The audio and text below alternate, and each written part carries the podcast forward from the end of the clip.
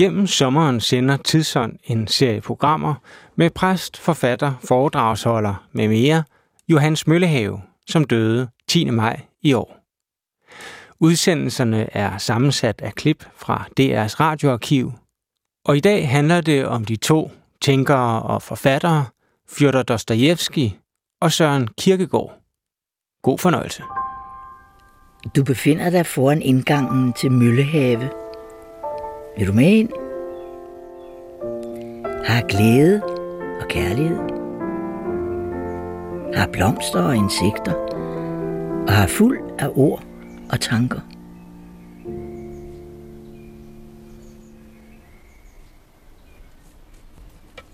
Det, jeg vil forsøge at indlede mig med, det er at øh, fortælle om to forfatterskaber, nemlig Dostojevskis og øh, Søren Kierkegaards, som jeg har læst øh, selvfølgelig uafhængigt af de to skæbne, men på en eller anden måde det grebet meget ind i min egen skæbne. Kirkegaard læste jeg i mit studium, fordi jeg er teolog, og meget hurtigt fandt ud af, at hvis mit studium skulle hænge sammen, så skulle det have en eller anden en anden navle, hvor om tingene kom til at dreje sig. Og det blev Kierkegaard, fordi jeg opdagede pludselig, at det jeg ikke kunne få til at hænge sammen i studiet, hvorfor i alverden skulle jeg sidde og læse græsk eller hebraisk eller kirkehistorie, jeg synes, det var forfærdeligt, det hang slet ikke sammen. Der opdagede jeg, jeg kunne ikke forstå Kierkegaard, hvis jeg ikke kendte hans forudsætninger. En af forudsætningerne er Platon for eksempel. Og det var jeg nødt til at kunne noget græsk, fordi Kierkegaard citerede også på græsk. Jeg var også nødt til at kunne noget latin. Jeg var også nødt til at kende noget kirkehistorie, fordi han også forholder sig til udviklinger i kirkens historie. Jeg var også nødt til at kende hans periode, og på den måde blev pludselig mit studium, som havde været sådan raslende fra hinanden, det blev sammenhængende og blev utrolig spændende. Og der lavede jeg en opgave om Kierkegaards forhold til Platon, og senere om Kierkegaards forhold til begrebet kærlighed. Man kan godt sige om Kierkegaards forfatterskab, at det har et eneste tema, og det vil sige, dette ene tema, hvad er det at være menneske? Det er jo så mærkeligt med det ord, fordi vi kan alle sammen, man skulle tro, at vi alle sammen måtte være interesseret i det. Men vi lever jo i et samfund, hvor vi er delt op i specialer, der er polyteknikere, der er videnskabsfolk, og der er biologer, der er så mange specialister. Men det, som vi alle sammen skulle have fælles, det vi kalder det almene, det er i dag det, der kommer de færreste ved. Og det er egentlig mærkeligt. Det burde være noget, der beskæftiger os alle sammen. Hvad vil det sige at være menneske? Det vil sige, det er banalt. Jamen det mærkelige er, at man kunne for eksempel sige, og det har jeg da hørt samtidig meget, meget tragisk øh, i mit arbejde som præst på et fængsel, eller der, hvor jeg har været ansat ellers. Han eller hun bliver vist aldrig menneske igen. Det er en forfærdelig sætning. Vi forstår alle sammen, hvad det menes med det. Det er en chokansætning. Han eller hun bliver vist aldrig menneske igen. Hvordan kan man holde op med at være menneske? Eller man kunne endda sige, det her det er simpelthen et umenneske. Eller nu handler man umenneskeligt. Det skulle man ikke tro, at et menneske kunne gøre. Et menneske må handle menneskeligt. Hvad er det at være menneske? Det er jo et utroligt banalt spørgsmål. Det skal man aldrig være bange for. Det er alt filosofi og alt, hvad der er væsentligt, det begynder med, at man stiller et spørgsmål. Enten hvad eller hvorfor. Og hvis man spørger om noget så elementært som, hvad er det at være menneske, så kan man sige, hvordan taler vi om hinanden? Hvis jeg for eksempel siger, hvad er det for et menneske, så kan man sige, ja, han er ingeniør, eller han er arkitekt, eller du må tage hensyn til, at hun er lige blevet skilt, eller hun har været indlagt på et øh, hospital, og du må tage hensyn til hende, hun har lige været igennem en operation osv. Vi definerer ofte mennesket ud fra dets skæbne, dets erhverv, dets øh, sociale placering, dets økonomiske placering osv. Og Kierkegaards påstand, og det var det, der fascinerede mig, da jeg begyndte at læse Kierkegaard for alvor, og det er nu 30 år siden, og siden har jeg læst ham dagligt. Det, der, det, der fascinerer mig hos Kierkegaard, det er dette, at han holder fast ved det enfoldige. Og det viser sig, at det enfoldige er jo så utrolig svært at komme ind til. Hvad er det at være menneske? Og der holder Kierkegaard fast på, at det er ikke nok, at vi definerer os selv ud fra vores sociale baggrund, vores økonomiske baggrund, vores øh, placering i en familie osv. Mennesket er et eller andet mere end det, man kan regne op i et produkt. At det er et produkt af de og de omstændigheder, og det er udviklet fra det og det. Mennesket forholder sig til sit liv. Og det, der vi forholder os til vores liv, det kan desværre ofte ytre sig i et misforhold. Det er sådan set Kierkegaards pointe. Der er dem, der vil øh, mene, at Kierkegaard er en forfærdelig mørk, mørk, mørk filosof, fordi han skriver om ting som angsten eller fortvivlelsen. Det vil sige, at det ville at angribe Kierkegaard på det punkt, det ville svare til, at man sagde om en lægebog, hvor er det, der en forfærdelig bog, den handler om sygdomme. Ja, selvfølgelig handler den om sygdomme, men det er jo ikke, fordi lægen ønsker, at patienterne skal blive syge, men han foregriber det og siger, hvis du har den og den form for lidelse, så brug den medicin, eller henvend dig på et hospital. Altså han beskriver det, han diagnostiserer det. Det vil vi ikke synes er mærkeligt i en lægebog, og det er præcis det, Kierkegaard gør i åndelig henseende. Han mener nemlig, at mennesket er et åndeligt væsen, som ikke bare er et produkt, og som ikke bare forholder sig til sin krop og til sin psyke, men først og fremmest til det vanskelige, at mennesket nogle gange skal leve sit liv. Og det kan andre ikke gøre for det. Og det kan give en masse fejlmuligheder, som vi jo alle sammen kan genkende i dag. Kierkegaard er mere svær at læse, og derfor er jeg måske glad for, at jeg har en teologisk baggrund, fordi han er urimelig svær. Men når man læser Kierkegaard, så kan man oversætte ham og sige, jamen det her, det handler det hele om. Der er jo ikke nogen, der ikke kan genkende i dag, at angsten er et fænomen i vores samfund. Der er jo ikke nogen, der ikke kan genkende, at fortvivlelsen kan bryde ud i et menneske, som synes ganske helt og normalt. Pludselig så er det som om tilværelsen bliver til ingenting, eller det hele er meningsløst. Og det er denne fortvivlelse, Kierkegaard, synes jeg, har diagnostiseret bedre end nogen øh, europæisk filosof. Kierkegaard er jo nemlig ejendomlig derved, at han øh, forholder sig til følelser. Vi kan jo næsten sige, at de europæiske øh, filosofer forholder sig til intellektet, til forstanden. Og der er Kierkegaard en, et særtilfælde, fordi det han er optaget af at tænke over, det er begrebet følelse. Hvorfor skifter min følelse? Hvorfor kan jeg være pludselig lykkelig og så dybt fortvivlet? Hvorfor kan jeg være grebet af en angst? Hvorfor kan jeg flygte fra mig selv? Hvad er følelsen for noget? At tænke over følelsen. De fleste øh, vesteuropæiske for, øh, fortolkere, forfattere og, og filosofer forholder sig til tanken. Og der er Kierkegaard meget, færdig, meget hurtigt færdig med, hvad tanken egentlig kan. Han spørger for eksempel, kan tanken tænke det utænkelige? Nej, det ville jo være en modsætning. Hvis man kunne tænke det utænkelige, så var det jo utænkeligt, så var det utænkeligt. Men for Kirkegaard er livet lige præcist utænkeligt. Det vil sige, at jeg kan ikke forudse, hvad der sker i morgen. Jeg kan ikke regne på det, der er mest afgørende i mit liv. Medfølelse, kærlighed, samhørighed, solidaritet. Alle de ting kan jeg ikke udregne. Det, det, det der sker mig, når jeg oplever kærligheden, når jeg oplever livet i det sammenhæng og helhed, det er utænkeligt, det er overraskende, det er forbløffende, det er det uventede. Eller Kierkegaard kan også sige det sådan, at Gud er den, af hvem man kan vente sig det uventede.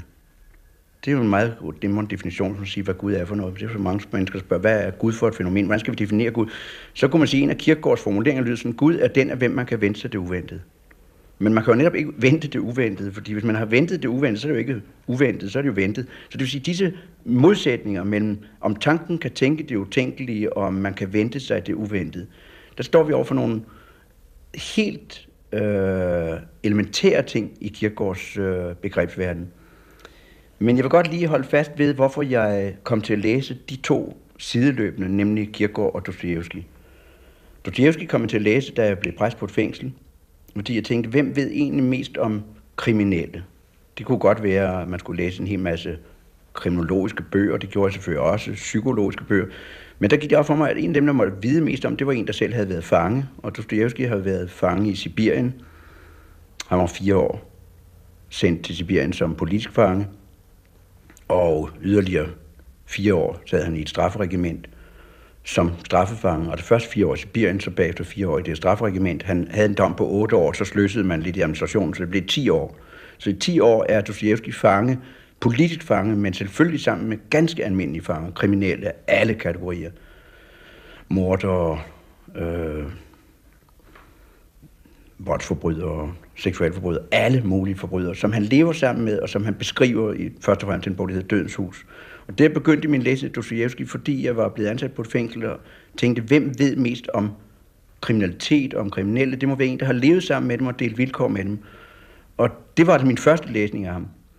Og så har jeg, kan jeg sige, øh, siden jeg var ansat på fængslet i Vrisløs Lille, læst øh, Dostoyevsky og Kierkegaard sideløbende. Og det har fascineret mig, at de har et problem til fælles. Og det er forholdet til kærligheden.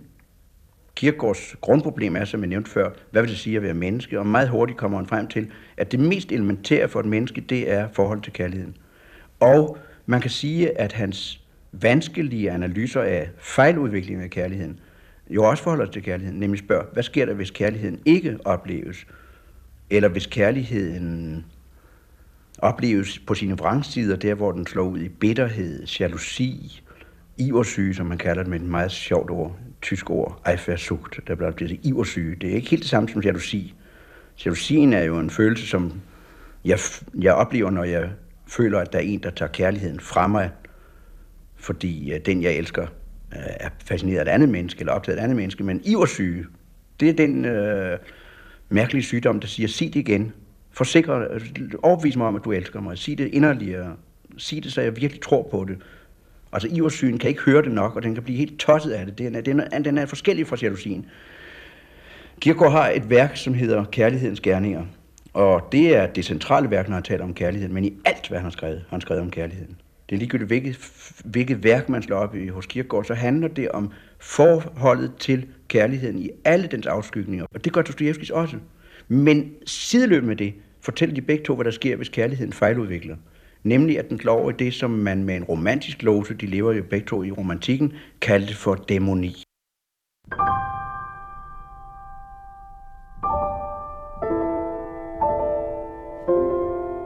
Du lytter til Sommer i Møllehave.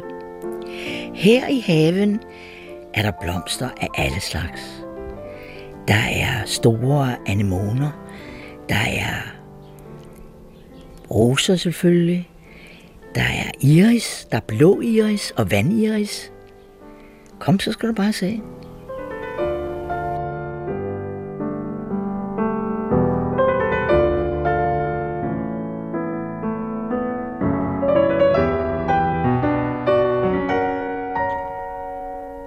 Nu har Kierkegaard selvfølgelig en lidt anden opfattelse af begrebet dæmoni end øh, Dostoyevsky, fordi han er teolog, så han, øh, han slår ned på det i øh, det nye testamente, hvor det jo mange gange fortælles, at mennesket var besat af en dæmon eller mange dæmoner, det vi i dag kunne kalde skizofreni eller paranoia eller sådan noget. Vi har nogle fine ord på det i dag. Det opleves lige så dæmonisk, lige så djævelsk at være psykisk syg, virkelig for alvor psykisk syg.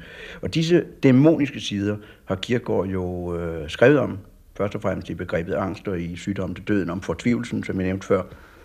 Og det er disse analyser af kærligheden og af dæmonien, som jeg vil prøve at bruge fra Kierkegaard til at fortælle den store fortælling, som Dostoyevsky endte med at skrive, og som han ikke blev færdig med. Han skrev den i 1879. Hvis man samler på årstal, det gør jeg, så er der så mange sjove årstal. 1879, hvad sker der der for eksempel?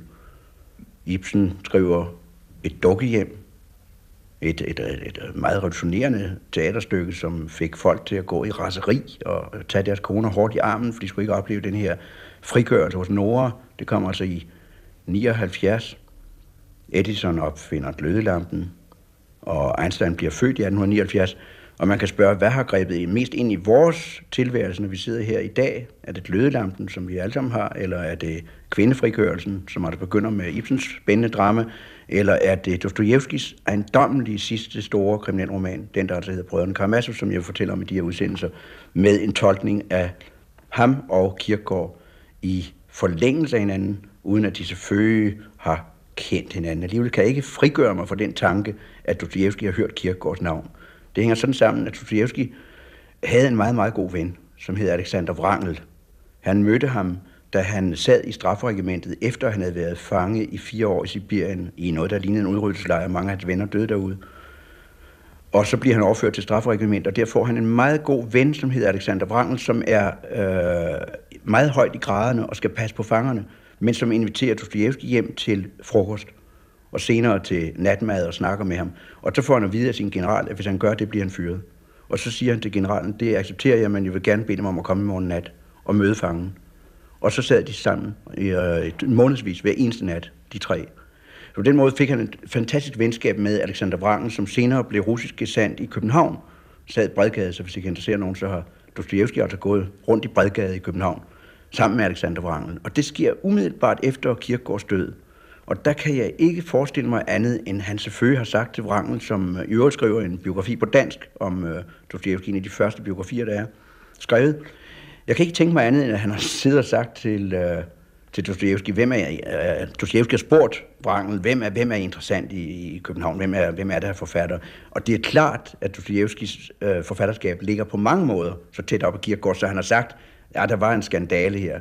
Der var en begravelse af en 42-årig mærkværdig københavner, som hed Søren Kierkegaard, som blev øh, hængt ud i Vittighedsbladet og var en ejendommelig enspænder og skrev den ene bog efter den anden under falske navne. Han brugte jo aldrig sit eget navn, eller meget sjældent. Han brugte det i Kærlighedens Gerning og i opgøret med kirken til sidst. Han brugte det i øh, de opbyggelige skrifter. Han skrev 100 opbyggelige taler, og der brugte han sit eget navn. Ellers skrev han under mærkelige navne. Victor Eremita, eller Johannes Klimakus, eller Johannes Antiklimakus, eller Vigilus Hafniensis, mystiske latinske navne.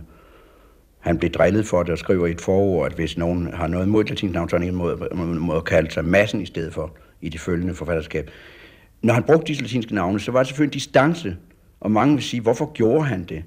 Men vi vil ikke synes, det er mærkeligt, hvis det er et dramatisk forfatterskab. Hvis Ibsen skriver skuespil, som for eksempel Dukkehjem, så synes vi jo ikke, det er underligt, at det er Nora, der taler, og det er Helmer, der taler. Det ville være meget mærkeligt, hvis der i hver replik stod, så siger Ibsen til Ibsen, der svarer Ibsen, der siger til Ibsen. Selvfølgelig sætter han det ud i replikker, og det er lige præcis det, Kierkegaard gør i sit forfatterskab.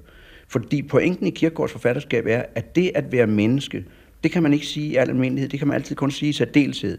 Det vil sige, den pukkelrykkede, eller den, øh, der har en vandskæbne, eller den, der er født med øh, en invaliditet, eller den, der er født med en psykisk skade, oplever livet helt anderledes end den, der er sund og rask og lykkelig og lever umiddelbart. Og derfor bliver forfatterskabet bygget op af en lang række figurer, der hver især oplever sin side af tilværelsen ud fra sine forudsætninger. Og derfor svarer det faktisk til et enormt drama, for eksempel Shakespeares eller Ibsens drama, hvor hver person har sin replik, og hvor man ikke vil kunne spørge Kierkegaard, ja, hvad mener du selv? Hvor står du? For der har han netop distanceret sig ved at sige, det siger den person under de omstændigheder, og under hans omstændigheder, på hans præmisser, er det rigtigt nok. Men det er ikke Kierkegaards egen mening. Det kunne man så blive sur på ham og sige, hvorfor det? Jamen det er jo det samme, når man skriver drama, som sagt. Altså, Shakespeare er jo ikke Othello, og Shakespeare er ikke Hamlet, Shakespeare er ikke Macbeth, han er ikke Lear, men han er til stede i dem alle sammen. Og på samme måde er Kierkegaards forfatterskab altså en række stemmer. Også her i ligner han Dostojevski. En af de tidlige øh, fortolkere Dostoyevsky, har sagt, at Dostoyevskis værk er polyfont. Det forstår vi godt i dag, det ord, fordi vi har gramofonplade, der hedder det. Det vil sige, at det har masser af stemmer. Det var jo ikke øh, helt almindeligt i det 1900-års litteratur, at man ikke havde et talerør. Hvis man tager de store franske forfattere, så har de gerne et talerør. Det vil sige, her er meningen, den står på side 19, eller den kommer frem. Og der har Dostoyevsky valgt at sige, hvem har egentlig ret til at sige, hvad livet er? Hvad er det at være menneske? Det kan hvert menneske udtale sig om på sine egne præmisser. Og dermed bliver det en strøm af skæbner, hvor man meget, har meget svært ved at sige, hvor er Dostoyevsky selv ganske parallelt med Kierkegaard. Så det er en række stemmer, som hver for sig kommer til udtryk ud fra deres præmisser. Lighedspunktet med dem er, og det vil jeg altså fastholde, når nu kommer ind på den store fortælling, den store afsluttende fortælling, Dostoyevsky skrev i 1879, som han som sagt ikke fuldendte. Han havde et bind parat, som han ikke nåede at skrive. Han dør i 81. Blev 60 år gammel. Han er født i 21 i Napoleons dødsår, og det har lidt med hans skæbne at gøre, fordi hans far øh, var læge, oprindeligt fattiglæge, og Dostoyevsky husker væsentlige øh, patienterne fra sin tidlige barndom, som er tilkom i lænker, fordi faren skulle tage stilling til, om de skulle sendes til Sibirien. Så Sibirien og de restende lænker, de er altså ret tidligt på ferie i Dostojevskis tilværelse. Han husker dem fra barneårene, de der fangeskæbner. Og den medfølelse, man kunne have med et menneske, som skulle sendes derude i kulde og ensomhed og måske til død og mishandling, øh, det oplever han allerede som barn. Og så sker der det, at faren bliver feltlæge på grund af Napoleonskrigen. Og fordi han øh, er feltlæge og sikkert har haft det rejsefuldt, det kan man godt forestille sig, en nat, hvor alle skriger af smerte, og folk har fået revet lemmer af ved frygtelige øh, øh, skudsår. Der kan man godt forestille sig, at en feltlæge, som virkelig er i hårdt arbejde, øh, har svært ved at klare det nervemæssigt selv, fordi man ikke havde bedøvende midler i den grad, som vi har det i dag. Og der begyndte faren at drikke og ændrede utrolig karakter. Men det spiller en meget stor rolle i Dostojevskis fortolkning, at man troede, at faren blev myrdet af de bønder, som han havde som sin liven. Han var en hysterisk mand, der bankede de her bønder, hvis de ikke arbejdede ordentligt og sådan noget. Det kunne godt have været sandt, men det var ikke sandt. Men det spiller en stor rolle for eksempel hos Freud. Når han skriver om Dostojevski, så skriver han, at det er ganske tydeligt, at Dostojevski får sin epilepsi er tilfældet om i kramper og var fuldstændig øh, væk Samtidig var det tre timer, samtidig var det otte dage, hvor han ikke anede, hvem han var, hvor han var. Fuldstændig hukommelsestab. En ejendomlig form for epilepsi, fordi hans øh, epilepsi er psykisk opstået. Og der har været stor diskussion om, hvornår den opstår. Nogen mener, at den opstod tidligt i barneårene, da han så faren mishandle moren og kommer ind som femårig i soveværelset og ser, at moren ligger blød, og faren har sparket hende osv., at det er der, han første gang får epilepsien. Møllehave er et sted midt imellem døden og livet.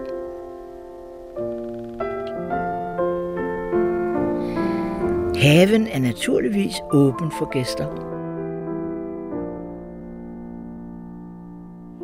Det er meget typisk, at Dostoyevsky kort før sin død skriver, jeg tror, at der intet mere fuldkommen findes, intet mere bevægende, intet mere gribende, ingen skæbne, der bevæger mig så stærkt, når jeg læser den, end fortællingen om Kristus. Er der, er der gribes jeg, når jeg læser øh, evangelierne, er en følelse af, at ikke alene, at dette menneske aldrig vil kunne findes igen, men en følelse af, at det ufattelige er, at han nogensinde har eksisteret historisk, denne person. Ja, siger Dostoevsky med en slående formulering. Hvis man kunne bevise for mig, at sandheden ikke lå i hans liv, så ville jeg vælge ham frem for sandheden. Det er en meget slående formulering, hvor man siger, det var da ejendomligt. Hvorfor det? Fordi sandheden jo kan være iskold. Man taler over tiden om at fortælle patienten sandheden, og det er som regel en kold sandhed.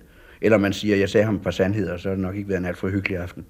Så disse sandheder, denne følelse af, at sandheden er, øh, er det egentlige, der siger Dostoyevsky så, så, så, så, så bevægende, jeg vil vælge Kristus frem for sandheden. Hvorfor? Fordi det er medfølelsen. Og medfølelsen er grundordet i alt, hvad Dostoyevsky skriver. Han siger, at der er ikke noget andet, der er levende. Det eneste levende i et menneske, det er medfølelsen. Og det hænger igen sammen med Dostojevskis særlige opfattelse af kristendommen, og her i har Kierkegaard og Dostojevski jo mange fællespunkter. Som sagt kan man spørge, om Dostojevski har hørt Kierkegaards navn, det kan da godt være, det er jo ikke afgørende. Men man kan finde så utrolig mange fællespunkter. Øh, først og fremmest selvfølgelig, fordi de begge to er kristne fortællere, forfattere, fortolkere, kristne tænkere. Øh, og for det andet, fordi de forholder sig til de samme øh, grundfortællinger i øh, det nye testamente. Gang på gang slås man af forundring over, at de begge to har skrevet om opvækkelsen af Lazarus. Det var en meget, meget, meget vigtig øh, fortælling for Dostoyevsky. Da hans mor døde, var han kun 16 år, og da han sad grædende i kirken, så han alterbilledet, som var øh, opvækkelsen af Lazarus. Og den spiller en kolossal rolle i alle hans fortællinger. Først og fremmest i historien om Roger Raskolnikov, hvor den så at sige er, er hjertet i fortællingen. opvæksten af Lazarus. Det spiller også en kolossal rolle i Kirkegårds forfatterskab, først og fremmest i skriftet om fortvivlelsen, sygdommen til døden. Så der er mange lidspunkter.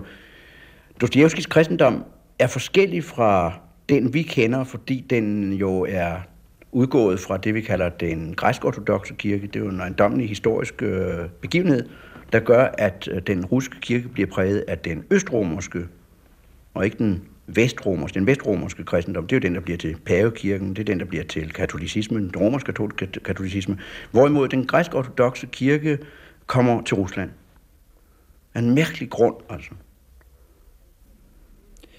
Og det er Kirkegaards øh, forudsætninger, og Dostojevskis forudsætning, det er kristendom med to forskellige udformninger. For eksempel vil jeg sige, at hos Dostojevski oplever han synes jeg, en forskel fra den øh, katolske kirkes meget læggen vægt på, at til en synd eller en skyld svarer en bod. Det er vi jo alle sammen enige om. Hvis man kører over for rødt, ikke sandt, så kan man få taget kørekort, eller man kan få en bøde, hvis man kører i spiritus på tilstand. Altså til en fejl, eller til en skyld svarer en bod.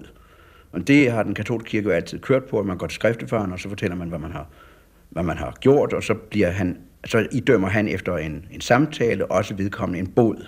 Altså man kan ofre, eller man kan tage en pilgrimsrejse, eller man kan give et beløb til øh, et øh, kirkeligt formål eller noget lignende.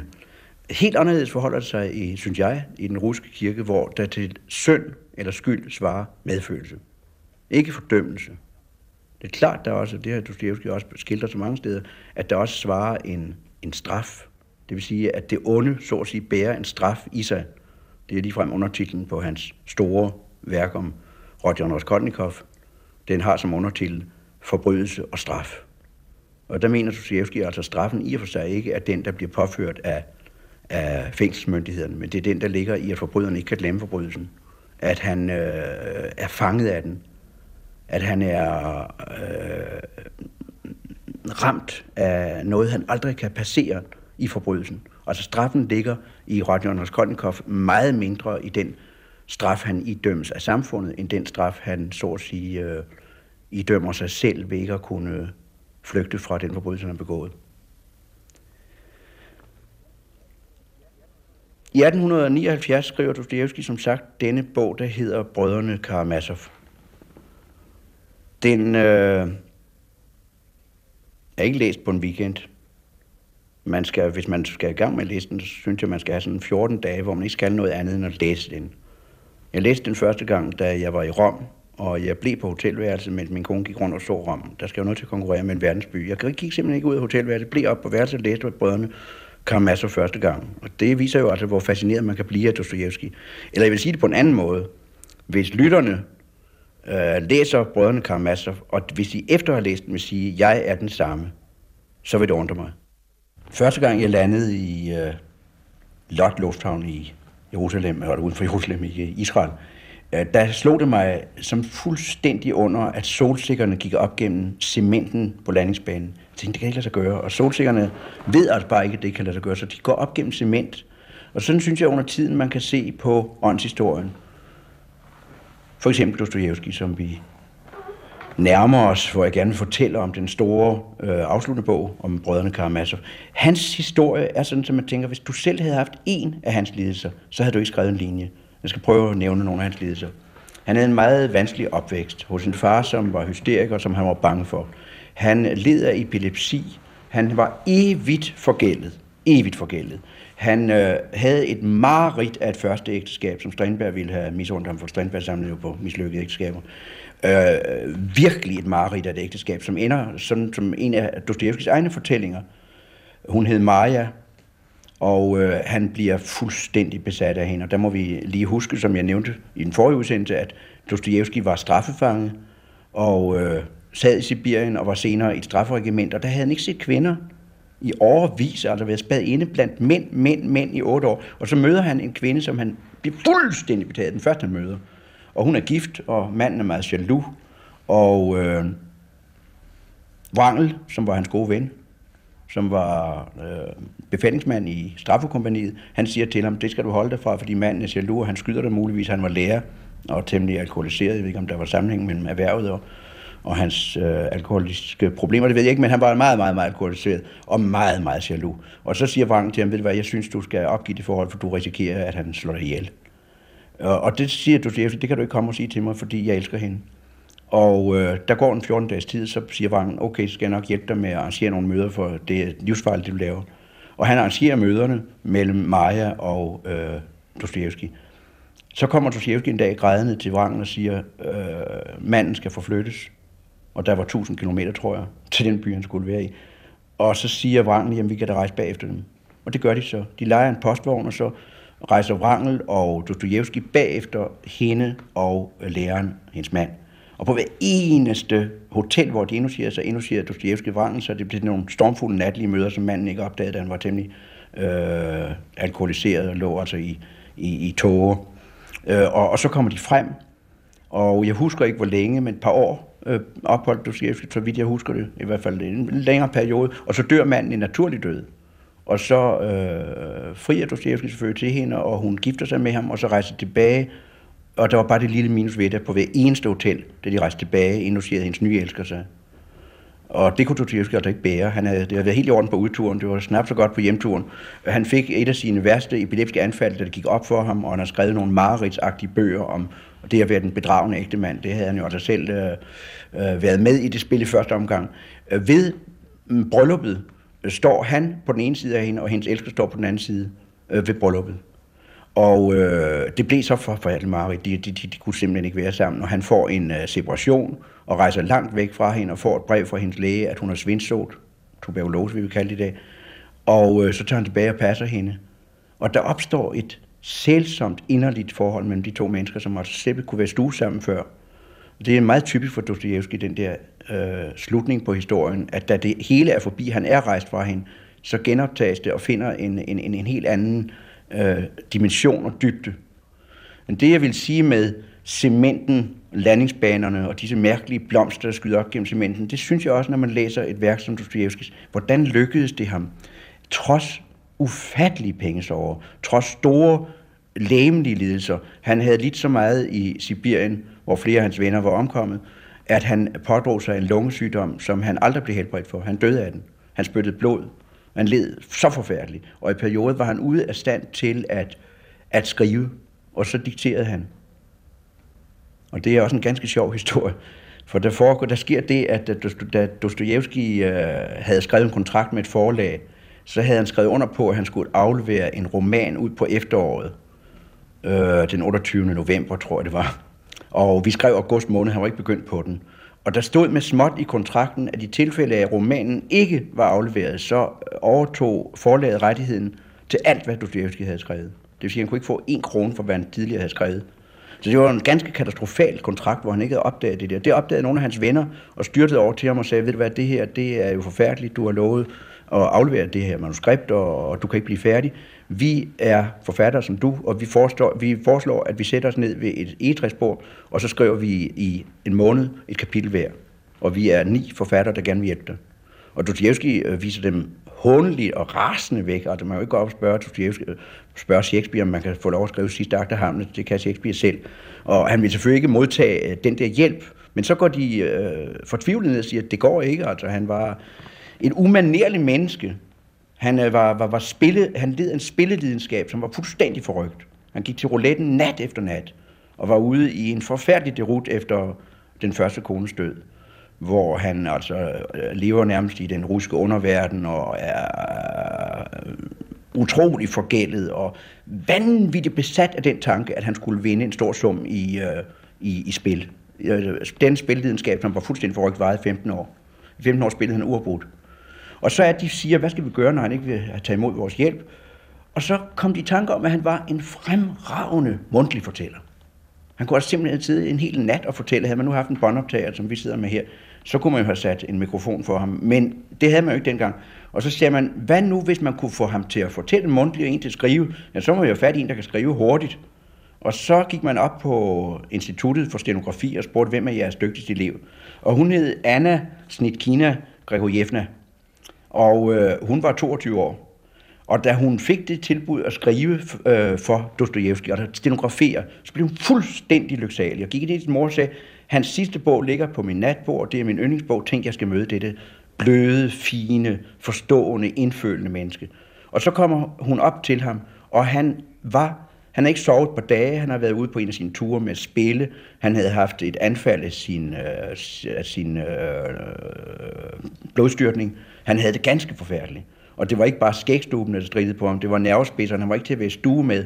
Og han sagde, om, om hun overhovedet kunne denografere, hun havde udmærkelse, det mente hun nok, hun kunne. Og så tog han øh, den russiske avis fra den dag og læste højt af forsiden, og så skulle hun denografere, og så skulle hun renskrive det, og så kom hun tilbage, og så sagde han, der mangler en tankestreg, farvel. Og så gik hun grædende hjem.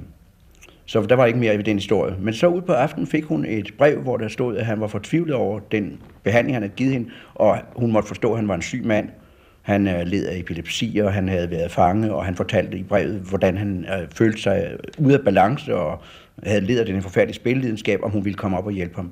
Og så kom hun næste dag, og så begyndte de at skrive. Og der er jo så få solskins historier i litteraturhistorien, så lad os lige nævne den.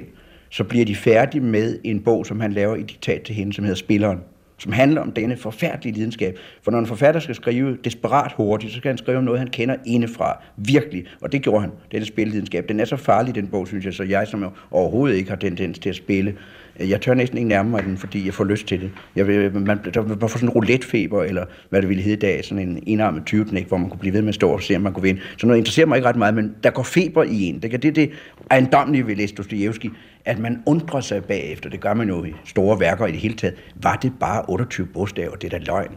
Jeg lugtede det, jeg smagte det, jeg gik der, jeg rystede, jeg var bange, jeg var forfulgt, jeg var befriet, jeg lå, jeg græd. Hvordan kan man komme alle disse følelser igennem ved hjælp af et alfabet?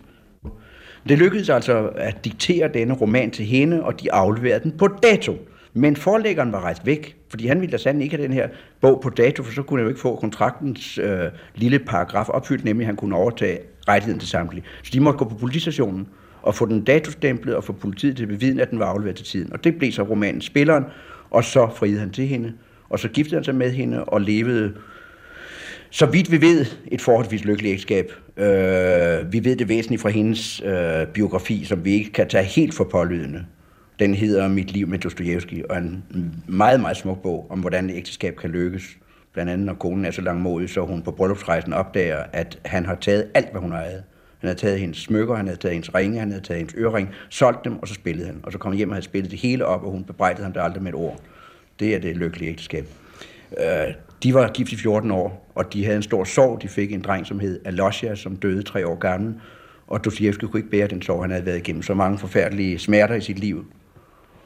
Set så for frygtelige ting derude i udryddelseslejren, kunne man jo kalde den, derude i Sibirien. Det var næsten som en, en tysk koncentrationslejr. Så forfærdelige ting. Så han ingen gang i Dødens Hus, hvor han beskriver det, har nærmet sig de værste ting. Det siger han selv.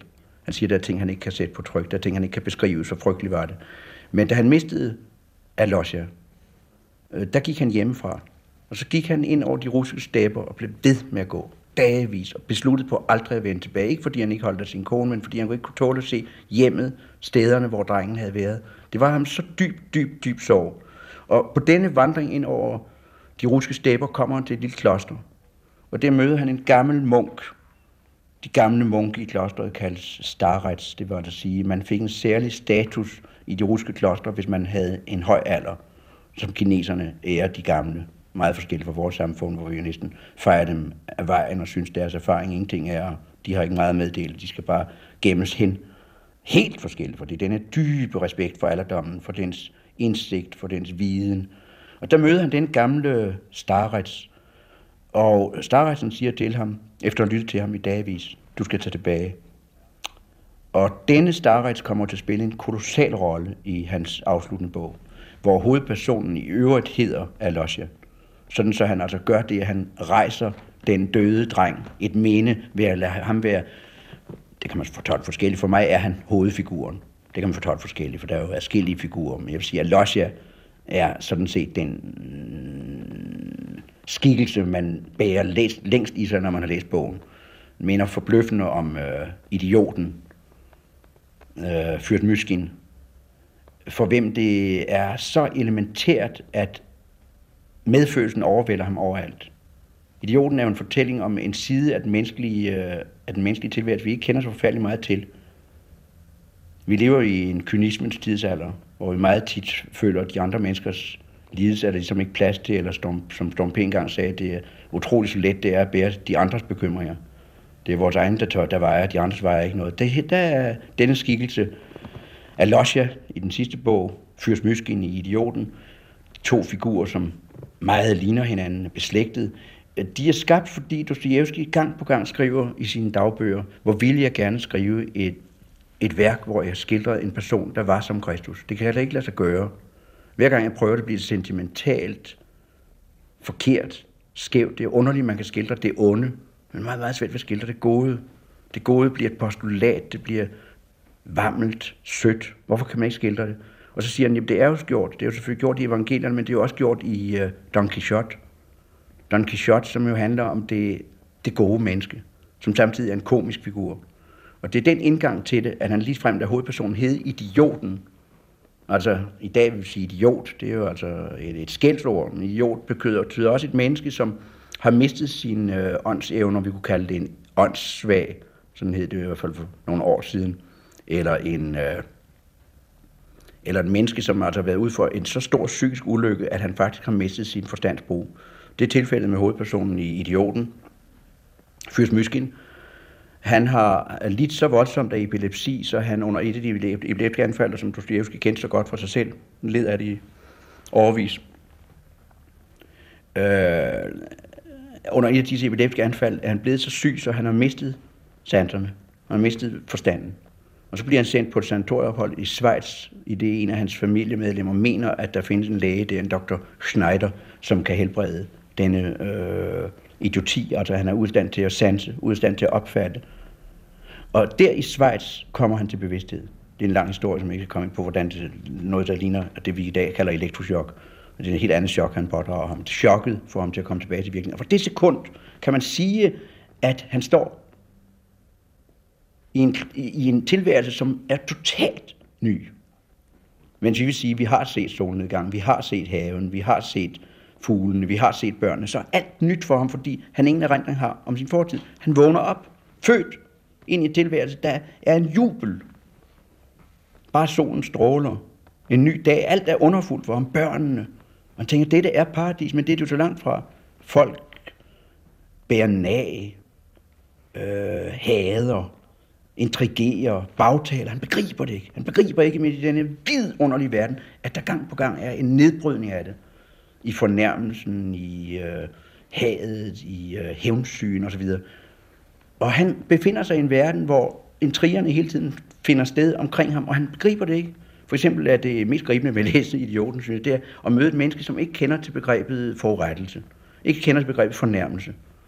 Folk opfører sig ualmindeligt tageligt overfor ham. Det går ikke op for ham. Han er fuld af glæde, og han kan ikke lade være med at blive grebet af de mennesker, han er sammen med, og det bliver hans skæbne, at medfølelsen altså i den grad løber af med ham. Der er hovedpersonen af i den store sidste fortælling i familie med, meget beslægtet med øh, idioten, Fyrs Myskin. you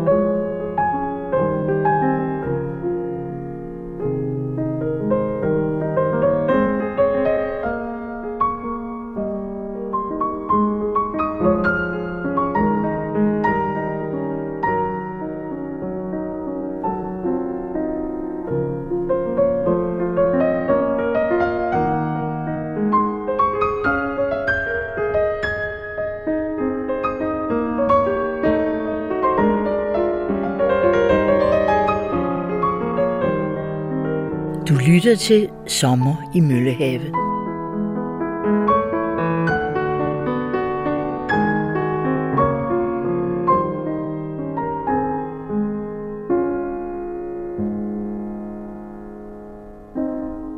Dostojevski gifter sig altså med øh, sin stenograf, og det bliver til et 14-årigt ægteskab, som i hendes erindringsbog er rosenrødt. Det er ikke helt sandt, der var nemlig sket det, at da Dostoyevsky døde, så skrev den første biograf, den første, der skildrede hans liv, en hellig historie om, at Dostoyevsky nærmest var en, en munk, et ædelt menneske. Og så skrev han til Tolstoy, jeg har nu skrevet en biografi om Dostojevski, men jeg var en god ven af ham, og jeg kendte jo også alle, alle hans forfærdelige sider, men dem har jeg fortidet. Så skrev, Dostojevski, så skrev Tolstoy tilbage, du går ikke i din grav, før du har skrevet bogen om hans mørke sider. Og det blev en forfærdelig bog. For Dostoyevsky havde så frygtelige sider, så han selv kan sige, at de personer, han står nærmest, det er de mest uhyggelige personer. For eksempel øh, i romanen om de besatte, øh, en, en, en, en, en ganske overordentlig uhyggelig skikkelse. Det er Dostoyevsky, siger han selv. Der står jeg nærmest. Eller i øh, Svidrigailov for eksempel, i, øh, i øh, Raskolnikov. En uhyggelig figur som man forstår helt indefra. Og det handler denne øh, første biografi, andet ben, handler om de mørke sider hos Dostoyevsky. Og det blev Anna selvfølgelig så rasende over, så hun skrev en heldenbiografi. Hvor, hvor, hvor, hvor, hvor, hvor idyllisk det havde været, hvor godt det havde Så man skal tage den med et grænsalt. Men det er en smuk bog, fordi den handler sådan set om, hvordan en ægteskab kan lykkes. Og man kan måske kun sige, at et ægteskab lykkes ved, at man kan sige, at det var umagen værd. Og det følte hun i hvert fald, for det havde været svært. Han var som sagt alle de mange ting, jeg har nævnt, var besat i sin spillidenskab, den fik hun ham ud af. Han var så forgældet, så det var totalt umuligt at overtage den, det gældsbog. Ikke desto mindre øh, fik hun lavet sit eget forlag. Hun fik øh, udgivet hans skrifter. Hun fik betalt hver eneste gældspost. Hun har lavet fremragende kommentarer. Hun har skrevet dagbøger, og vi har en masse af hendes stof til at forstå Dostoyevsky, så vi skylder hende utrolig meget, og så skrev hun jo for ham.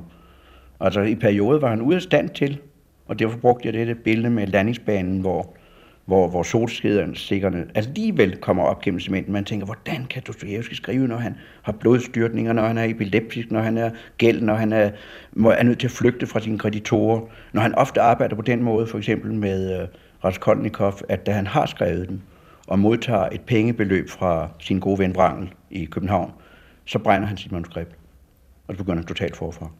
I det han siger, det der er vigtigt i en fortælling, det kan jeg huske, og det jeg ikke kan huske, det er ikke vigtigt. Og så begynder han forfra i et kæmpe værk, hvor han altså har skrevet den en gang, så brænder han og starter igen. Og når man ser hans manuskripter, så siger man, at dette er et menneske, som har været op imod så utrolig mange øh, forhindringer. Når han havde sin værste epileptiske anfald, øh, så var han så bange for, at han ikke kunne huske, hvor han var i sin historie. Han ikke kunne huske, hvor han ville hen med historien. Der kunne gå under tiden gå 14 dage, hvor han ikke anede, hvor han var, og så skulle han gå videre i forløbet. Og prøve at fastholde det med, han var fremragende med tegner, med skitser og udkast. Og øh, når man så ser på Dostojevskis liv, så kan man sige, hvordan lykkedes det ham? Hvordan lykkedes det ham med alle de øh, forfærdelige ting? Jeg vil sige, hvis, hvis vi andre bare havde haft en af de skavanker, epilepsien eller blodstyrtningen, så havde vi nok ikke fået skrevet. Hvordan lykkedes det ham i perioder, hvor han sidder på kolde hotelværelser i Tyskland, hvor han ikke engang har råd til at, at, at, at betale for varmen, og derfor sidder med to frakker og sidder med vanter og skriver, og sidder med tre par sokker, og så skriver et kæmpe værk, som for eksempel De Besatte, Øh, rejser. Og så dikterede han altså til hende, og det øh, skylder vi selvfølgelig hende utrolig meget for, at de arbejdede på den måde, han dikterede til hende, og så renskrev hun, og så læste han det igennem, og så arbejdede han langt ud på natten med renskrivningen og med rettelserne. Men han kunne diktere til hende i perioder, hvor han ikke selv kunne skrive. Alle disse handicaps øh, vejes altså op af en, øh, en, et forfatterskab, som for mig er fuldstændig underfuldt, fordi det, øh, som jeg sagde før, vender op og ned på ens tilværelse. Og dets grundtema er kærlighed og dæmoni. Da Dostoyevsky fortæller øh, sin sidste historie, Brødrene Karamazov, der står han på højden af sin fortællekunst. Han har prøvet alle fortælleformer. Han har skrevet dagbogsromaner, han har skrevet, øh, han har skrevet øh, jeg-fortællinger, han har skrevet øh, øh fortællinger i tredje person, hvor man altså oplever personen helt udefra. Han har lavet en form for fortælling, som foregriber, efter min mening, Joyce og Kafka. Helt øh, moderne fortælleformer. Han har eksperimenteret med alle fortælleformer, og så vælger han noget meget indfoldigt. Han vælger nemlig at lade fortælleren øh, i Brødrene Karamazov være en temmelig ubehjælpsom mand i landsbyen, som slet ikke har hans geniale fortælletalent, og som derfor er en del af historien. Og det er en vigtig pointe, at fortælleren selv er en del af det fortalte. Skulle vi sammenligne med en dansk forfatter, er nærliggende at sige Blikker. Fordi Blikker jo i sine bedste fortællinger træder ud af den alvidende fortællers rolle og siger, den fortællende er part i fortællingen. Part i alle betydninger. Hans sympatier løber af med ham, hans antipatier, hans fordomme. Og derfor bliver fortælleren altså i øh, uh, Dostojevskis sidste historie et begrænset menneske, som vi alle er. Han kan tage fejl. Han siger det masser af steder efterhånden, øh, dropper Dostoevsky den fiktion i det, men han siger mange steder, jeg ved ikke, jeg tror nok, jeg antager, jeg er ikke sikker. Øh, hvis de for eksempel kommer til et kloster, så siger han, jeg kender ikke klosterreglerne, eller hvis de for eksempel kommer til øh, en retssag, og bogen handler blandt andet om en retssag, så siger han, jeg er ikke kyndig på det juridiske område, og jeg tror nok, og sådan forekommer det mig. Det vil sige, vi har så en begrænset fortæller, i stedet for den alvidende fortæller. Og det er en vigtig del af fortællingen, fordi fortællingen handler om, hvor meget vi tager fejl. Den handler om et justitsmord. Et justitsmord betyder jo, at man bliver dømt i en sag, hvor man er uskyldig. Og fortællingen er så genialt lavet, så hvis vi havde været nævning i den sag, som fremlægges os, så havde vi også dømt. En hver læser må sige, det er godt med dig. Det er Mitja, en af sønnerne, som øh, bliver sigtet for at have dræbt sin far, og når han bliver fremstillet i retten, så kan man sige følgende om ham. Du har truet med, at du vil dræbe din far. Du har en gang øh, gået så voldsomt til øh, angreb på ham, at du har sparket ham i ansigtet, og så råbt du, hvis ikke jeg dræber dig denne gang, så kommer jeg tilbage. Det har tjenerne hørt i huset. Desuden har du skrevet i et brev til din tidligere forlovede, da du gjorde op med hende, at øh, du vil dræbe din far, og det lægges frem i retten. Hvor befandt du dig på mortidspunktet? Der befandt mig nede for min fars vindue. Hvad tænkte du? Jeg tænkte, jeg ville slå ham ihjel. Hvorfor det? Fordi den pige, jeg var blevet besat af, der hed Grushenka, hun havde fortalt, hun var en meget letlevende pige, at min far ville betale en kæmpe beløb. Han var en stor libertiner for, at hun skulle ankomme. Og den nat troede jeg, hun ville komme. Og hvad så? Så havde jeg slået ham ihjel. Jamen, hun, hun kom jo altså ikke. Nej, og min far stod i vinduet, jeg så hans ansigt, og jeg havde det menneske. Jeg havde næsehårene, som jeg så, når han pressede sit liderlige ansigt mod ruden. Jeg stod og så det nedefra, jeg blev så hadefuld. Og hvad så? Ja, så ville jeg slå ham ihjel, og hvad så? Så kom tjeneren Grigori, og jeg ved ikke, hvad der skete. Jeg blev så forskrækket, at tjeneren gik sin runde, for han skulle have set mig, så jeg slog ham ned. Ja, det er vi klar over. Og hvad så bagefter? Så flygtede jeg. Flygtede. Og de slog ikke deres far, nej. Jeg er klar over, at deres far er blevet fundet med tre alvorlige slag, med samme instrument, som de har formodentlig har haft i hånden, da de slog øh, Grigori tjeneren ned. Men det er klar over, at han er fundet, men det er ikke mig, der har gjort det. Der må vi alle sammen sige, hov, hov, hov. Han har skrevet, at han vil slå ham ihjel. Han har angrebet ham. Han har stået neden for vinduet. Han siger selv i retten, at han ville have slået ham ihjel. Hvorfor i verden skulle det så ikke være ham? Alt peger på, det er Mitya, og så er det ikke Mitya. Og det er jo så, så, underfor, så øh, underfundigt fortalt, at vi som læsere hele tiden ved mere, end øh, de, der dømmer i sagen, kan vide. Men samtidig advarer bogen. Den handler nemlig om justitsmord, men den advarer på den måde, at selv den, der fortæller historien, tager fejl. Selv den, der læser, har sin sympati, sin fordom. Og det handler den hele tiden om vores vurdering, vores øh, vurdering af andre mennesker, sådan så den ikke bare handler om begrebet justitsmord, for det er ikke bare noget, der foregår i en retssag. Det foregår også ved, at man år efter år har bagtalt nogle mennesker i et samfund, har sagt, sådan er han, låst ham fast i et billede. Og derfor handler den væsentligt om den menneskelige vurdering. Her i Belgien er der en, en maler, der hedder Magritte, og han har lavet et billede, som hedder Det falske spejl, Le Faux Miroir. Og jeg spurgte en dag eleverne i den skole, hvor jeg underviser hernede, øh, nu kan I få en uge til at tænke over det, hvordan vil I tegne det falske spejl?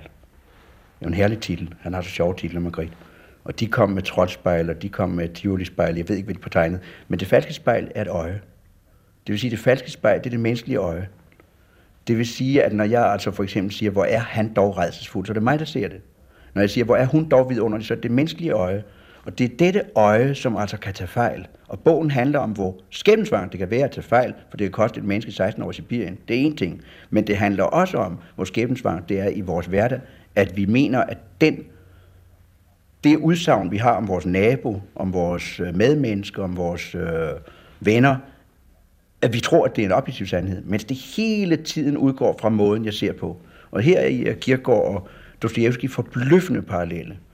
Dostoyevsky og Kierkegaard er begge enige om, at det afhænger ikke af, hvad man ser, men hvordan man ser. Altså, der er stor forskel på, om jeg ser på et menneske, som jeg har sympati for, eller som jeg har antipati mod. Måden, jeg ser på. Og derfor er den sidste store fortælling af Dostoyevsky først og fremmest en skildring af, hvad der sker, når synet er blevet influeret af det indre syn, som ser så hadefuldt, fordi kærligheden har lidt skibbrud. Og det bliver så hos Dostoyevsky og Kierkegaard til det, de kalder dæmoni. Og det er som sagt en glose fra romantikken. Man talte meget om det dæmoniske, og man forestiller sig måske, det er noget med Dracula eller underlige øh, gespenster at gøre. Det dæmoniske er både hos Dostoyevsky og Kierkegaard noget så hverdagsagtigt, som det, at man bærer nag, som det, at man kredser i sin følelse af forurettelse, som det, man kredser omkring sin hævnfølelse. Det er noget så hverdagsagtigt, som vi alle kender. Man kan godt sige, at hvis vi kunne opfinde en tankebåndoptager, sådan så vi kunne sætte en knop på vores hjerne, og så øh, kunne det optages, hvad vi tænkte i løbet af døgnet, så tror jeg, at lytterne vil være enige med mig i, at det bånd ville ikke egne sig til afspilning for børn. Og så kan man spørge, hvad er det så, der foregår i vores hoved, siden vi ikke vil brøde os om, at det bliver afspillet hverken for vores nærmeste, eller for vores elskede, eller for vores børn. Der foregår altså nogle ting, som hos Dostoevsky og Kierkegaard kaldes dæmoniske.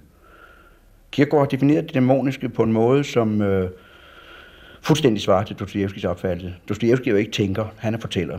Men øh, Kierkegaard er filosof, og han kredser om at beskrive, hvad er egentlig dæmonisk, og så siger han følgende bestemmelse om det. Det er det pludselige, og det er det indesluttede, og det er det kredsende, og det er det kedsommelige.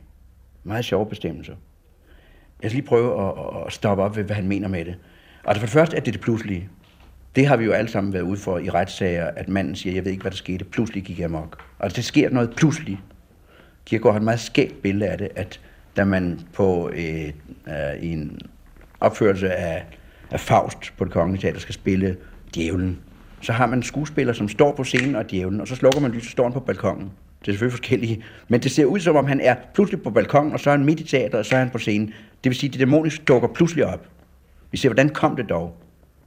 Det kan være et helt folk, der bliver besat af dæmoner, som vi altså har oplevet gang på gang, når folk bliver hævngærige, eller de går amok og kræver hits osv. Dæmonien er både Dostoyevsky og øh, Kierkegaard så fortrolig med. Ikke bare som en folkelig øh, øh, udslag af en periode i historien, der bliver dæmonisk, men som det, der bor inderst inde i os, og samtidig kan slå ud i det pludselige. Men også som det kredsende. Det kredsende, det er jo klart, at hvis et menneske er lykkelig, så giver det udtryk for det. Jeg er glad. Man kan se på den menneske, når han er forelsket. Men hvis man er bitter og forurettet, så siger Kierkegaard meget spændende, at så bliver man stum. Man går altså indad med det. Man siger det ikke. Er der noget i vejen? Mm. Man svarer ikke engang på det. Er du såret? Mm. Man kan ikke komme ud med sproget. En hver kan høre, at der er noget i vejen. Det ligger altså i, at man ikke kan kommunikere, at man kredser om det, og at det bliver stumt. Og derfor er det noget af det vigtigste ved dæmon, det er, at det får sprog. Det vil altså sige, at man kan tale om det, man kan komme nærme sig det. Og hos Kierkegaard er den bestemt, at det stumme for mig er slående, når man læser Dostoyevskis fortællinger. Netop.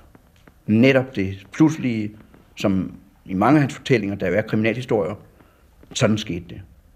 Og det indesluttes dumme tænk på de mange, mange, mange, mange sider, hvor Raskolnikov efter mordet er udstand til at tale med et menneske. Ikke med sin mor, ikke med sin søster. Ingen kan henvende sig til, fordi han er blevet stum. Han har ikke sproget længere. En sådan analyse af det dæmoniske sker i øh, Dostojevskis fortælling og i Kierkegaards filosofi ganske parallelt. Jeg håber, du har haft glæde af dette lille besøg i Møllehave. Haven er åben igen næste uge. Jeg håber, du kommer igen. Sommer i Møllehave er tilrettelagt af Mathias Christoffer Dyr Johansen og Christoffer Emil Brun. Gita Nørby lagde stemme til, og musikken var Rude Langgårds Sommerferie i Blikhinge, spillet af Berit Johansen Tange. Altså for helvede er der mange ressourcer, som vi parkerer på en kontanthjælp. Jeg synes, det er ondskabsfuldt. Folk har for høje forventninger til deres liv. Hvad med lige at forventningsafstemme? Er du dårlig til at være lykkelig, Knud? Ja, det kan du bande på. Dette er stafetten-programmet, hvor gæsterne giver tanker videre til hinanden. Mit navn er Clemen Kærsgaard. Så skal mit projekt være at afdække sin kulturbaggrund, hvad det så inden må være. Jeg ved ikke engang, kulturbaggrund, det synes jeg, jeg skal skrive. Man må næsten ikke sige noget, man må ikke tænke noget, man må ikke mene noget, man må ingenting. Men det må man gerne i stafetten med Clemen. Så skal vi bare ryge lidt pot og se nogle fede film, ikke? I dag 12.15 på P1 og i DR Lyd. Hvad sker der, når karrieren pludselig stikker af? Lyt med, når dagens gæster dissekerer en popsang og fortæller røverhistorier fra showbiz og Hollywood. Stafetten med Clemen Kjærsgaard er programmet, der stikker dybere og går længere, samt stiller de helt store spørgsmål, imens gæsterne undervejs sender pointer og paradoxer videre til hinanden. Det er lige efter Radiovisen.